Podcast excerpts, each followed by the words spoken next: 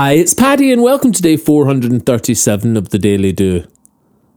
It doesn't take having all that much on our plate for the wheels to wobble, a dread of overwhelm to appear on the horizon, and fear to sneak in quickly and hurry the panic party up. An abrupt text read into wrongly, a trip away from home, a cracked phone screen, or a parking ticket, the day that's gone on too long we like to think we're bigger than the petty parts of life, but these are straws on camels' backs that can build up and cause us strife. And it's then that the simplest days can turn to mountains in our path.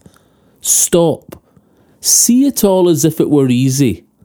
Call your bluff and laugh.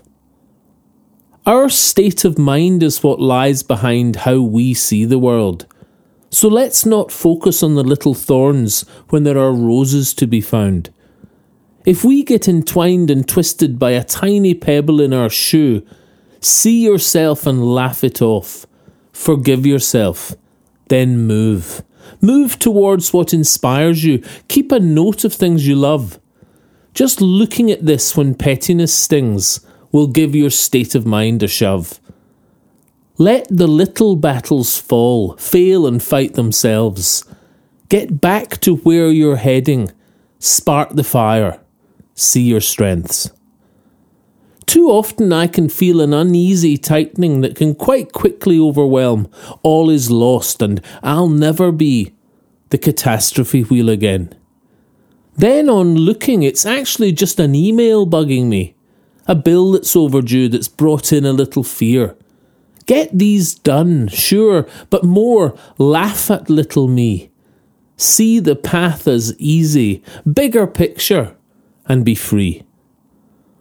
Watch a soaring bird in flight going with the flow, sailing on the higher wind, not flapping down below. Our state of mind is what lies behind how we see the world.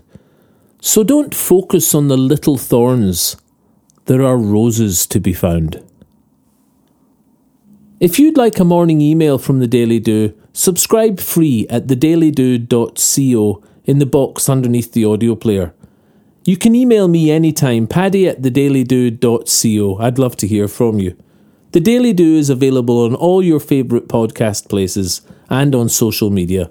Bye for now, and see you tomorrow on The Daily Do.